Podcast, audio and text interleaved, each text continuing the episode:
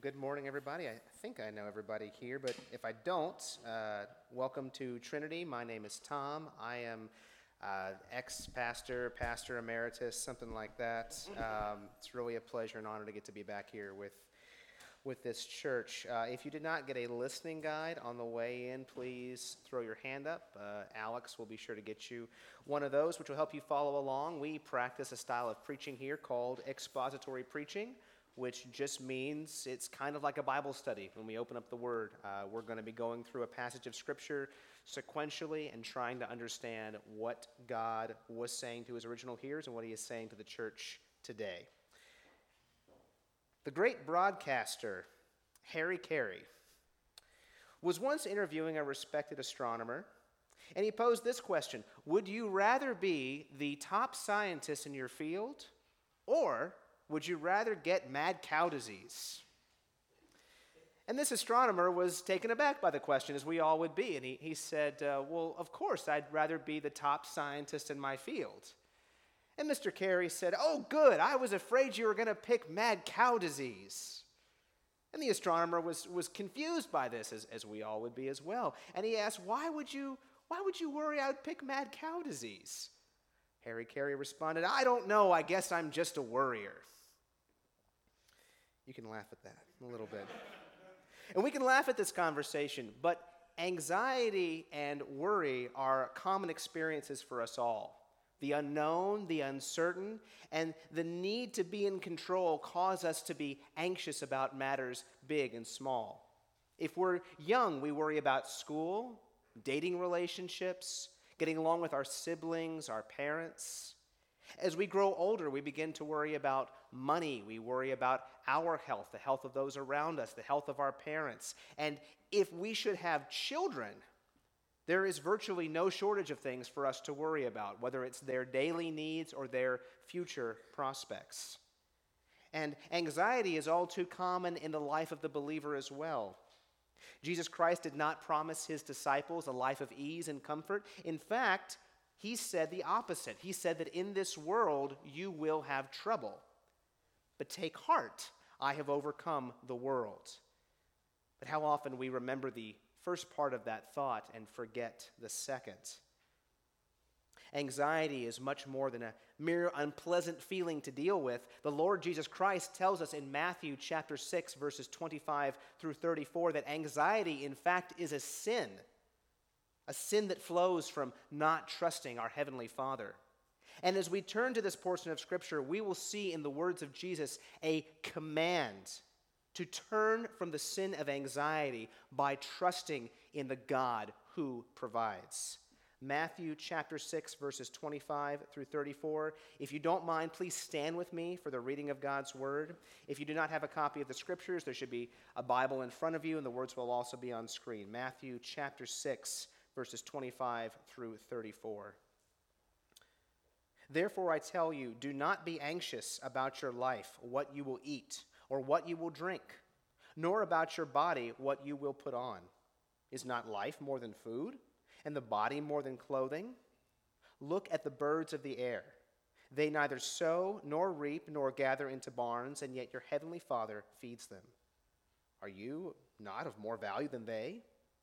And which of you, by being anxious, can add a single hour to a span of life? And why are you anxious about clothing? Consider the lilies of the field, how they grow. They neither toil nor spin. Yet I tell you, even Solomon in all his glory was not arrayed like one of these. But if God so clothes the grass of the field, which is, today is alive and tomorrow is thrown into the oven, will he not more, much more clothe you, O you of little faith? Therefore do not be anxious, saying, what shall we eat, or what shall we drink, or what shall we wear? For the Gentiles seek after all these things, and your heavenly Father knows that you need them all. But seek first the kingdom of God and his righteousness, and all these things will be added to you. Therefore do not be anxious about tomorrow, for tomorrow will be anxious about itself. Sufficient for the day is its own trouble. This is the word of God. Let's pray. Gracious Heavenly Father, thank you, God, that you are the God who reveals yourself, the God who speaks. Thank you, Lord, that you know our needs. Thank you, Father, that as we come to your word, we come to the God who knows our anxieties, who knows all the things that might distract us, who knows all the things that might prevent us from believing this command and heeding it and believing the promises that lie behind it. Would you give us your grace, Lord, to listen now, we pray. In Jesus' name, amen. You can have a seat. As you no doubt notice, the first word of this passage is therefore. And anytime you see a therefore, you always have to ask, what's it there for? Which is a silly question to ask because the answer is always the same. It's always there to connect what is being said to what was said previously. So we need to look back at verses nineteen through twenty-three. And if you were here last week or listened online, David preached on these verses, and the point that Jesus is making is that your heart cannot be divided. You cannot love both God and money simultaneously. You will love the one or the other, and you will hate the opposite. As Abraham Lincoln said about the Union prior to the Civil War, it was going to become either all slave or all free. A house divided against itself could not stand. And the same thing is here. If you love and serve money, by extension, you will hate God. And so logically, if you're going to love and serve God, you have to, in effect, hate money. But there's a problem. Because if you've spent any time, you know, living, you know that money comes in handy. So how in the world are we supposed to hate money even in a relative sense? Does it mean that we are to literally sell everything that we have, give it to the poor, and go live in a cave somewhere? Does it mean that it's wrong to have a job, wrong to save money, wrong to plan for the future? Plenty of people think that that's exactly what Jesus is saying here. They think that Jesus was urging upon his followers an intentionally unsustainable lifestyle because he expected the kingdom of God to arrive either in his lifetime or in the years shortly to follow. Well, I don't think that's right. First of all, if Jesus was wrong about when the kingdom of God is coming, it means he's not God.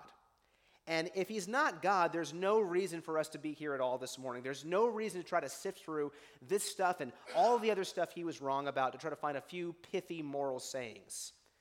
We can't pick and choose with Jesus. It is all or it is nothing.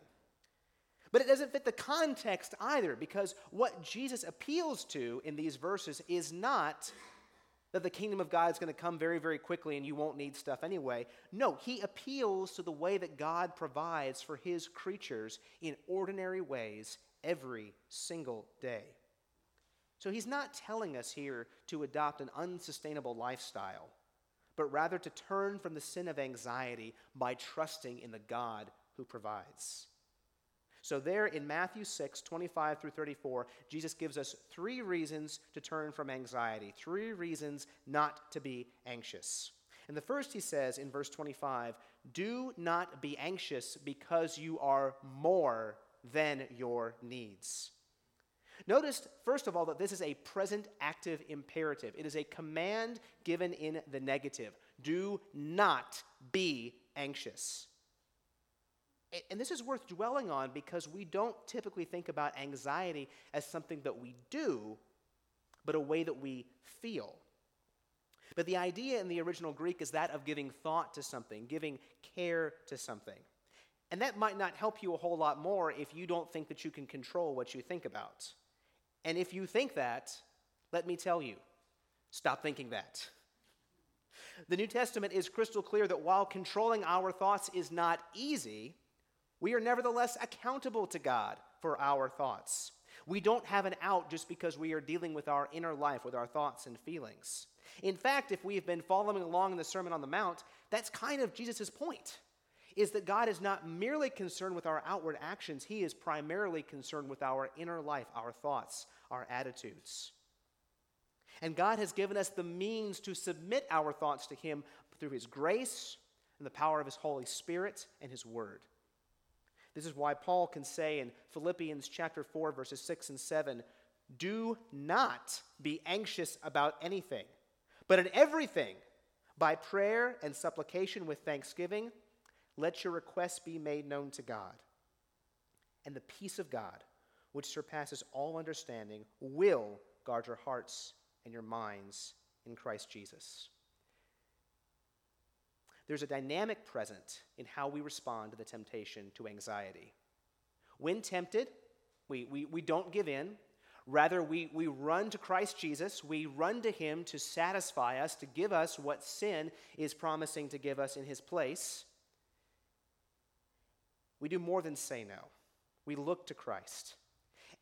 You see, anxiety promises us that if we will but give in to worry, we will get to feel like we are in control. When we worry, we are implicitly telling ourselves that we are the ones who are in charge of whatever it is that we're worried about.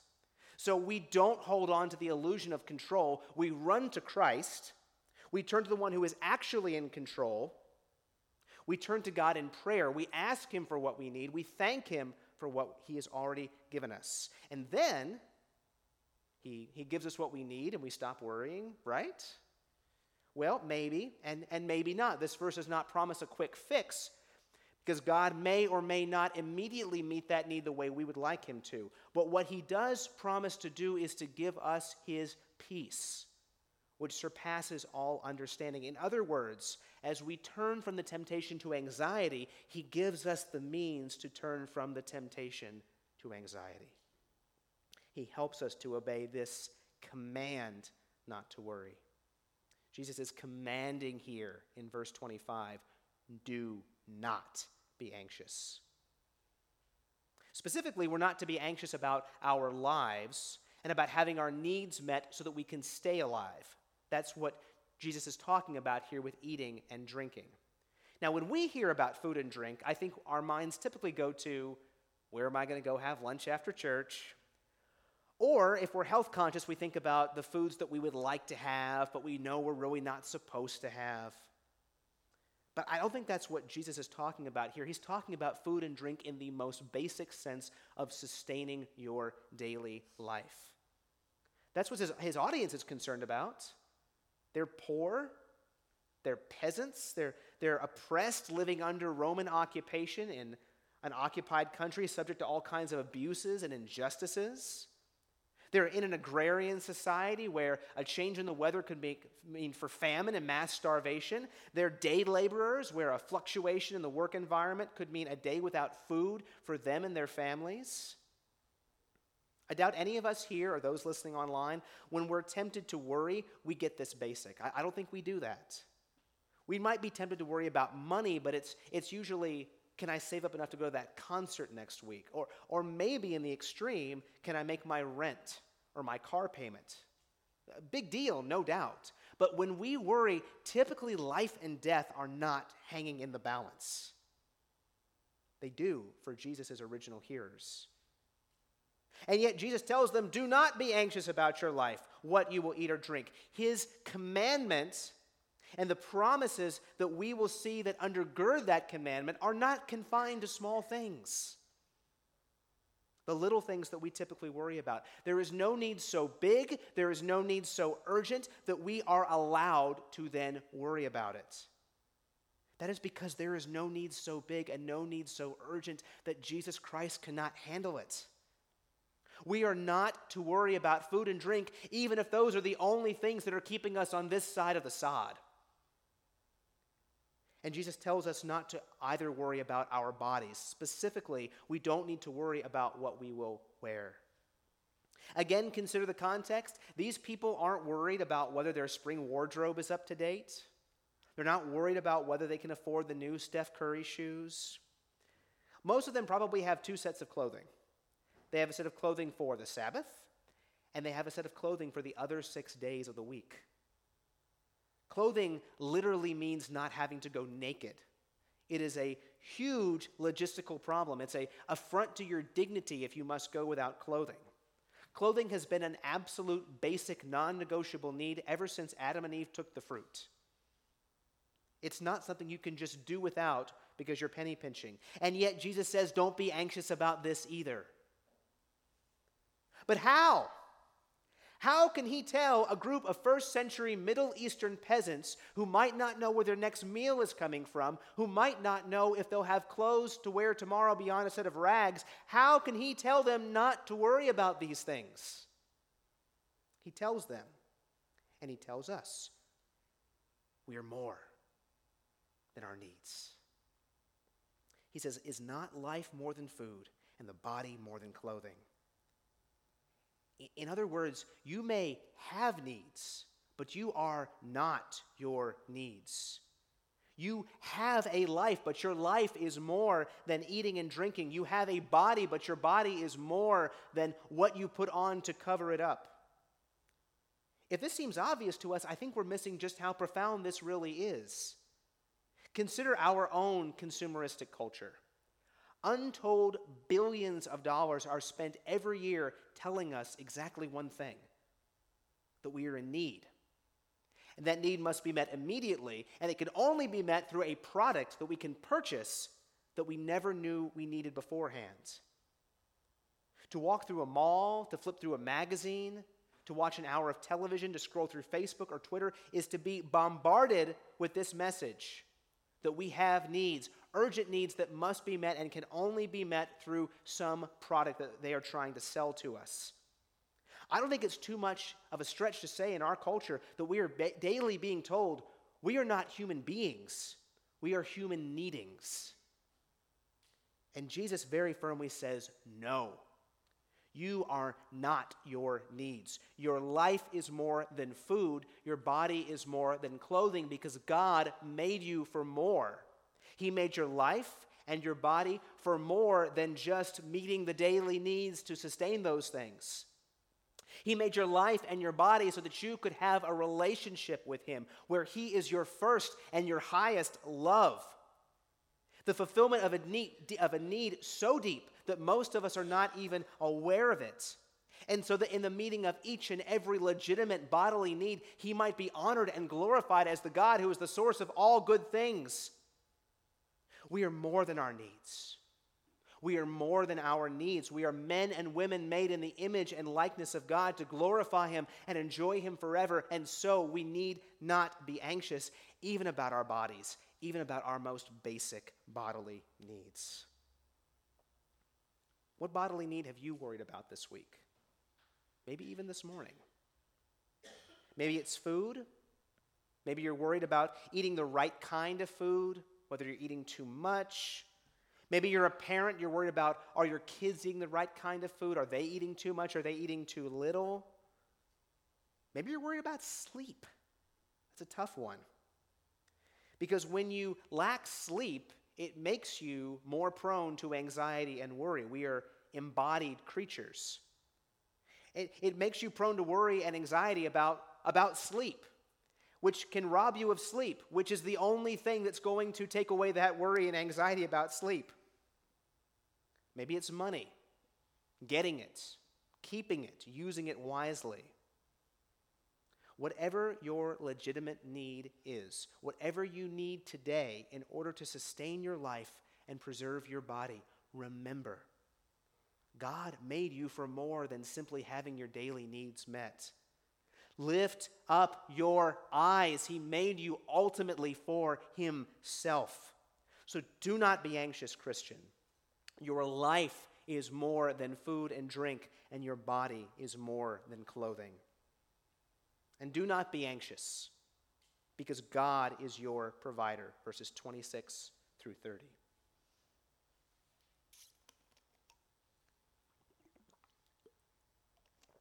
Jesus, in these two verses, these several verses, leverages two illustrations from nature to demonstrate God's providential care for His creation. First, Jesus points out in verse twenty-six, twenty-six and twenty-seven that God feeds the birds of the air, even though they don't sow or reap or store away in barns. There's a, a moment on, the epi- on an episode of The Golden Girls where an older man observes, "Do you ever notice the birds? At the park, they want you to feed them, but at the beach, they just take care of themselves." And maybe you've noticed that. Maybe you've noticed that, uh, maybe you learned about animal feeding habits when you were in elementary school. You, you learned This animal goes with this food, right? But maybe you haven't thought about it since then. But, but isn't it amazing that almost every single living creature in this world is apparently self-sustaining? Right now, there are billions upon billions of creatures in this world hunting for food, eating food, digesting food, and the vast majority are doing it without any assistance from human beings. And indeed, they are all doing it without doing the same kinds of things that we human beings do in order to get food. And that's Jesus' point here. It's, it's not that the birds of the air literally do nothing and just have food fall into their mouths. It's that they don't sow or reap or store away in barns. And yet doing those things is the everyday experience of Jesus' original hearers. When your whole life is consumed with sowing, with scattering seed in the field, and then reaping and harvesting what is grown, and then storing away in barns what the harvest is so that you've got something to eat until next harvest, being reminded there that there are creatures in this world that eat without doing any of those things is jarring. It's startling. Think about your workaday life. Think about how tomorrow morning you're going to get up. You're going to go to work for eight, nine hours, listen to your boss, put up with your coworkers, try not to lose your temper with a customer on the phone. Or if you're a stay-at-home parent, consider that you're going to get up, cook three meals, change diapers, cook, clean, do laundry, try to keep your kids alive until it's time to put them back in bed. And after you've got all that in your mind, consider that there are billions and billions of creatures that won't do any of those things tomorrow. Not one. They won't answer the phone. They won't send an email. They won't go to a meeting. They won't change a dirty diaper, make a meal, or discipline a child. And yet Jesus says your heavenly Father will feed them. This is not in any way meant to take away from the significance of our daily tasks, but it's meant to detach them from ultimate importance. And it's meant to distinguish in our minds our performing of those tasks with God's provision of our daily needs. Because if we don't make the logical distinction between the two of them, we're never really going to believe that it is God who provides for us, whether through our jobs or even apart from jobs. We might give him ultimate credit. We might say, yes, God's the one who gives me the strength. God's the one who gives me the patience to work my job. But we won't realize that God is every bit as capable of providing for our needs through a job or apart from a job. Now, you might think that all sounds great, but I'm not a bird. I can't just go out into the yard out there and pick a worm out of the ground and eat it. Surely, I can't expect God to meet my needs the same way that he meets the animal's needs. Well, Jesus anticipates this and asks two rhetorical questions in response. First, he asks this: which is more valuable, you or birds? Well, the answer is obvious, right? And that's, that's the point. Jesus is arguing from the greater to the lesser. If God is so gracious that he will provide the needs for birds that have almost no intrinsic value whatsoever, surely it's easier to believe that God is gracious enough to provide for the needs of his infinitely more valuable human creatures. So we have no excuse, no excuse for worrying about whether or not God will provide for us. Even if we're broke and we can't afford seed to sow, even if we're injured or sick or stressed out or depressed and we can't reap the harvest, even if the barn full of food for next year gets broken into or burns down, brother or sister, whatever excuse you have for not trusting God to meet your needs today, you have no excuse. As surely as he provides for the birds of the air, he will provide for you. That's the first rhetorical question. Then he follows it up with a second in verse twenty-seven. Can you add even an hour to your life by worrying? Again, the answer to that question is no, you can't. But it is profound. I had to learn its profundity recently. I had found myself over the last couple weeks in kind of a dark place with all kinds of existential angst and dread about the future, about having to watch my kids one day grow up and move away. They're two and four right now, but still, I was worried about it. watching my parents age, watching myself age, and, and feeling helpless to stop any of it.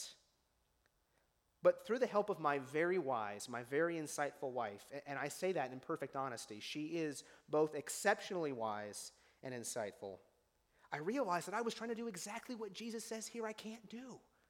I was trying to add minutes to my life by worrying. And as awful as anxiety feels, it actually sometimes is scarier to stop feeling anxious. Again, because we truly believe that we're in control. And we truly believe that by being anxious, we can somehow stay in control of our lives. But it's bogus. You can sit in your bedroom all afternoon today and worry about the brevity of life and the fleeting nature of even the sweetest of experiences, and it won't add a second to your lifespan. In fact, medical research suggests that anxiety and worry can actually shorten your lifespan. But even more harmfully, worry will perpetuate this notion that life can only be going right if you are in control. Jesus says, no, you're not in control of your life. You don't need to be. Trust God. Trust God to provide for your needs. And trust God to make your life as long as it needs to be for His good pleasure, down to the last hour. Don't be anxious about your life. And don't be anxious about clothes either, Jesus says, because in verse twenty-eight, God clothes the lilies of the field. Now, if you've never seen a picture of lilies in the field, that's okay, because I, I brought one with me today. There you go. This is going to be great on the podcast, by the way. Not bad. N- not bad at all. I'd say aesthetically, that's pretty hard to top. And yet, Jesus says, they don't toil or spin. We might say, they got out of bed looking like that. They, they looked like that without even trying. In, in Jesus' day, most people made their own clothes. And, and I don't mean that they drove to Hobby Lobby and got the fabric and the thread and then made the clothes from that. No, they had to gather plants and materials to make into thread. They had to spin the, the material into the threads, work the threads into cloth on a loom, and then make the cloth into clothes. It's a lot of work, and if you didn't do those things, you went naked. But the lilies don't do this. No gathering plants, no making thread, no making cloth, no sewing into clothes. And not only are they not naked, Jesus says in verse twenty-nine, they are better dressed than Solomon. If you're not familiar with Solomon, he is the most spectacular king in Israel's history in terms of wealth and splendor. Second Chronicles one fifteen says that Solomon made silver and gold as common in Israel as stone. That, that means really, really, really common. It was everywhere. He was loaded. He has this spectacular, legendary wealth without comparison in Israel's history. And yet, Jesus says, even Solomon, in all his splendor, wasn't dressed like the lilies of the field. Solomon looked good, Jesus said, but he, but he didn't look that good. And if that is how God clothes the grass of the field, will he not much more clothe you? Verse thirty says. It's another argument from the greater to the lesser, as with the birds and their food, but it is amplified. It's, it's not just that the lilies of the field, who do not labor or spin to make their own clothes, nevertheless have clothes to wear. It's that they are actually better dressed than the best dressed man in Israel's history. And all because God clothes them that way. And God does it not only in spite of their lack of effort, but also in spite of their fleeting nature. Here today, gone tomorrow, he says, alive on Sunday, thrown into the oven on Monday. If God does all of that, Jesus says, for the grass of the field that doesn't work for it, that doesn't even last all that long, if God can be that gracious to grass, is he not even more sure and certain that he will be gracious to you and provide you with clothing? Will he not do this for you, brothers and sisters? There's a little phrase there at the end of verse thirty, O you of little faith, comes up time and time again in the Gospels. Jesus is not speaking to people unprepared to hear him. Israel has had centuries of God working among them, God speaking to them, God giving them prophets and laws, preparing them for this moment, for the coming of his Messiah. And yet, Jesus is constantly remarking upon the deficiency of faith that he finds in Israel. At one point, he is so struck by the faith of a non-Israelite, a, a Roman centurion, that he comments that the faith of this outsider who lacks all of those spiritual advantages that Israel has, that this outsider has greater faith than he's found in Israel, where they have all the advantages. They have the law and the prophets and the Psalms and the writings. And Jesus comments again on this deficient faith as he begins to bring his point home. Because given all of these reasons to trust God, all of these reasons to believe that he will meet our needs, if we continue to worry, if we persist in anxiety, the fault is not in our in the object of our faith. The fault is in our faith itself. And yet the solution is not to just work at faith itself as though it were a means to an end, or were an end in itself, rather. When, when Jesus' disciples come to him and say, increase our faith, he says, if you had faith like a mustard seed, you could do the impossible. You could tell a mountain to pick itself up and throw itself into the ocean. No, we don't grow our faith by focusing on faith. We grow our faith by focusing on the end and object of our faith, God and his promises to us in Christ Jesus. We read and meditate on and memorize and obey Scripture. We pray, we fast, we fellowship with other believers. We witness to the lost. We worship and praise God for what he has done for us in Christ Jesus and for what he does for us every single day in meeting the needs of his creatures, great and small. I urge you, brothers and sisters, if it is hard for you not to worry, if it is hard for you to trust God to meet your daily needs, take your eyes off your needs and place them on God, who promises to meet your needs, who has brought you through every want and need up to this point, and who promises to meet the needs of his creatures, great and small, and who will in no ways be unfaithful to his promises. So do not be anxious, brothers and sisters, because you are more than your needs.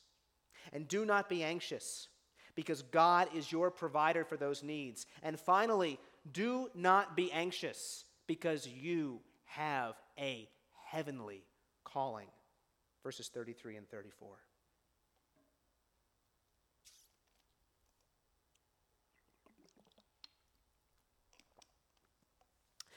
Jesus here begins a great turn by focusing, from focusing on our legitimate daily needs and those things which are necessary for life, to focusing instead on those things for which life is necessary. He says, do not be anxious about your daily needs, about what you will eat, drink, or wear. These are all the things that Jesus has, has explained, that, that God provides for the birds of the air and the lilies of the field. If we didn't get the point before, get it now. Don't worry about these things. Don't just listen to the nice word pictures about birds and lilies and, and laugh at this idea of, of birds harvesting and lilies making clothes. Jesus has a point to all of this. It's to drive home again and again this imperative that we not be anxious about these things. Knowing that God provides for the birds and the lilies of the field and for all of his creatures doesn't give us the option not to worry. It doesn't just make it possible for us not to worry. No, it impresses upon us the command, the imperative, the order. Do not be anxious under any circumstances, but especially once we've reflected on the providence of God in everyday life, his loving, fatherly care for all of his creatures. If we continue in anxiety and worry about these things that he has told us he's got covered, if we continue in anxiety and worry, we are sinning, flat out, full stop, as surely as if we lie, cheat, steal, or engage in sexual immorality. Anxiety is a respectable sin. Everybody does it. It doesn't trend on social media when a pastor or a church leader worries about something. It doesn't matter. Jesus decides what is a sin and what we need to repent of. And if you have heard all this so far, that God provides for the needs of his creatures, and you're still worried about that bill, that school assignment, that doctor's visit, I urge you, brothers and sisters, repent. Repent of that sin as surely as you would repent of the sin of lust or covetousness or unrighteous anger or resentment. And if you need more reasons to not worry, Jesus gives them to you in verse thirty-two.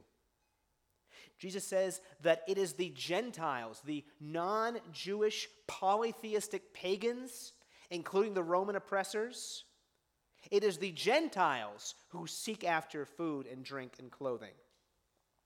The Greek word there has the connotation of desire, wanting, trying to find something out. It implies effort and intent. This is what the non-Jewish people living in and around Israel live for. They live every day to get their basic needs met. Now, this should not be taken as any kind of a racial comment by Christ, but fully as a religious one. And we know this because shortly after the death and resurrection and ascension of Jesus, the church will explode among the Gentile populace in Palestine. No, God is no respecter of persons, black or Hispanic or Middle Eastern or Asian or white, poor or rich, female or male. All are welcome in all of their God-given diversity. All that matters is faith in Christ Jesus. But it's true that at this time, faith in Jesus Christ, faith in the God of the Bible, is mainly confined to the members of ethnic Israel. So Gentiles here is the equivalent of what the New Testament often refers to as the world, as people who don't believe in Christ or confess him as Lord. Jesus is saying if, if you see that God provides everything his children need, just as he does for the birds of the air and the grass of the field, and, and yet you don't believe that God will do that for you, you're no better than the Gentiles. You're no better than people who have no faith whatsoever. That the point not at all being, hey, try to be better than those people, but the point being, act in a manner consistent with your faith in God. As the Father who loves and provides for you. Which means, verse thirty-two continues, resting in the knowledge that God knows what you need. Just as the Christmas Carol says, he knows our needs. To our weakness, he is no stranger. God knows our needs because God knows everything. He is omniscient. The only condition for God to know something is for that thing to be true. He knows exactly how much food is in your refrigerator. He knows exactly how much money is in your bank account. And not only that, because God has walked among us, as a human being, he knows firsthand what it is like to be in need, to be hungry, to be thirsty, to be without clothing. Jesus was not a rich man. He wasn't privileged. He was a poor, oppressed, Middle Eastern peasant living in an occupied country. He knew hunger and thirst and nakedness in ways that most of us don't and probably never will. Jesus knows that we need, Jesus knows what we need, and Jesus knows what it is like to need. And this means that even though we need food and drink and clothing, because God knows we need them, we do not have to seek after them the way that the unbelieving world does. Instead, Jesus says in verse thirty-three, we must seek first the kingdom of God. Knowing that God knows all about your needs and has promised to meet your needs frees you to seek after the kingdom instead. It, it frees you not to seek after fleeting earthly things, but to seek after the only things that will matter into eternity, the everlasting kingdom of God. None of us are immune to feelings of regret in life. There's nothing that we regret so much as wasted time. But the only way that we can avoid wasting time, the only way, as John Piper reminds us, that we can avoid wasting our lives is to stop being anxious about the things of this life and to seek after the only things that will matter into eternal life. God's kingdom, God's rule and reign in this world that is already here and yet is not quite here all the way. It means that we are to devote our lives to proclaiming Christ, to making disciples, to pushing the gospel into places it has never been before. And it means we pursue God's righteousness. Now, the word righteousness doesn't just refer to doing good things spiritually. It has the connotation of justice as well. So we, we don't just practice the spiritual disciplines and avoid moral impurity. We are to do those things, and we are also to treat others with justice. Because Jesus Christ has satisfied the perfect justice of God against sin on the cross and has made us just in the eyes of God and has given us his Spirit so that we might grow in the practice of justice, being people of justice, we therefore work to be the kinds of people that God commands us to be and to see the world around us become more just as well. Only then will we avoid wasting our lives on the things that don't ultimately matter, things that, that God knows that we need and has promised to provide for us. And if that's not enough, Jesus says that if we will do this, if we will seek first the kingdom of God and his righteousness, we'll get all that other stuff thrown in too. God, who calls us to pursue his kingdom and his righteousness, will meet our daily needs along the way. In other words, if you seek daily, if you chase after food and drink and clothing, you're going to miss out on what truly lasts. But if you put the kingdom of God and his righteousness first, you'll get those things, and you'll get the other stuff thrown in too. Because the God whose kingdom and whose righteousness you are pursuing is the God who knows your needs and promises to meet them. Finally, Jesus broadens his overall point and emphasizes the practicality of it. He says in verse thirty-four, "Do not be anxious about tomorrow." We are to seek the things of God first. We are to trust him to meet our needs every day. to meet our needs along the way. And we're not just to trust him to do it one day, but to do it tomorrow as well, so that we don't spend time today being anxious about what may or may not happen tomorrow. And at this point, after everything that has been said, if we need still more reasons not to worry, still more reasons not to be anxious, Jesus is as practical as he can possibly be. He tells us, tomorrow will worry about itself. Sometimes we need our eyes open to the spiritual realities that are around us, but sometimes we need our eyes open to mundane realities that God has placed before us. Tomorrow will do its own worrying. You do not need to do tomorrow's worrying today. Leave that for tomorrow. Take care of today's cares and today's troubles today. I love how Matthew Henry puts this. He says, "What folly is it to take that trouble upon ourselves this day by care and fear, which belong to another day and will never be the lighter when it comes? Let us not pull that upon ourselves together all at once, which providence has wisely ordered to be borne by parcels." I think this is where a lot of us lives. A lot of us live. God gives us grace day by day, and that grace is sufficient for us. His power made perfect in our weakness. But even as we try to get a handle on the trouble that is facing us today, we compound our problems by borrowing trouble from tomorrow. Don't do this, Jesus says. God's grace today is enough for the troubles of today. Don't try to face all at once what God in his providence has ordained for you to face one day at a time. Feel like God's only given you grace enough for today? Trust him today. Feel like God's only given you enough grace for the next five minutes? Trust him for the next five minutes. But surely it can't be that easy, right? Just, just trust God and all my needs will be met? Does this, does this mean that no true Christian has ever had their needs unmet? That, that no true Christian has ever gone without food or drink or clothing, even to the point of death? That no Christian has ever starved to death? No Christian has ever died of thirst or exposure? It's a hard question. And I think the answer is no. This is not a blanket promise that if you trust in God, then you will never, ever, ever have to go without any of those things. I don't think it even means that you cannot one day die or have the lives of people you love claimed by the lack of these things.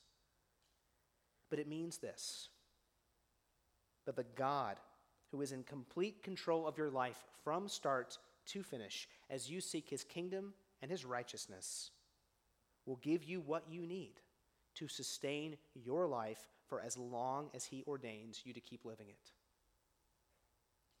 That as long as he has work for you to do in this life, he will keep you here. He will bodily and physically sustain you as he does. And when he calls you home, be it through age or illness or physical harm or accidents, he will not have in any way been constrained or compelled to do so because of some need of yours that he lacks the power to meet. No, he will be calling you home to his table, laden with choice food, to feast at the marriage supper of the Lamb who takes away the sins of the world, where you will drink the wine of joy and gladness with Christ Jesus that he himself promised he would not touch until you got there. You will be clothed forever in the white robes of righteousness that have been washed in Jesus' blood that he has provided for you. And you will have an eternal dwelling place in the mansions and the house of God that he has gone ahead to prepare for you. And all of this, the meeting of your daily needs and the provision of your eternal needs, all of this will be done because God, the second person of the Trinity, the eternal Son of God, put on flesh and blood and faced need for you. Jesus went forty days in the desert without food or drink. He faced hunger and thirst, all for you. He went to bed late and got up early to pray. He faced sleep deprivation and tiredness for you. He faced stress so extreme that he sweated drops of blood in the Garden of Gethsemane, all for you. His followers abandoned him, and he faced loneliness and isolation, all for you. He went through scourging at the hands of the Romans by the cat of nine tails, enduring the agony of his flesh being ripped from his bone, all for you. He hung naked on a cross and cried out, "I thirst," facing nakedness and thirst for you. And he hung on the cross to absorb the wrath of God that you deserve, facing death and cosmic justice, all for you. And he rose again so that if you would turn from your sin and place your faith and trust in him, he would meet your deepest need of all, for the forgiveness of your sins, so that you could stop worrying and be able to seek his kingdom and his righteousness first. Because Jesus Christ knows what you need and will provide what you need today and every day, both now and forevermore. And if you find yourself consumed with anxiety today about the troubles and cares of tomorrow, you can stop. Jesus knows what you need. He has experienced need for you. You will have what you need from the hand of God for as long as you need it. And if you realize today that your true need is not for food or drink or clothing, but it is to repent and place your faith in Christ, I urge you to do so now. Turn from whatever it is that you've trusted in, from whatever false saviors you have set up for yourself, from your earthly labors, from your bank account, from, from worry itself and the illusion of control. Turn from these false saviors and place your faith in the one who has faced every need and every human care for you to provide for you the eternal provision of your heavenly Father. Let's pray.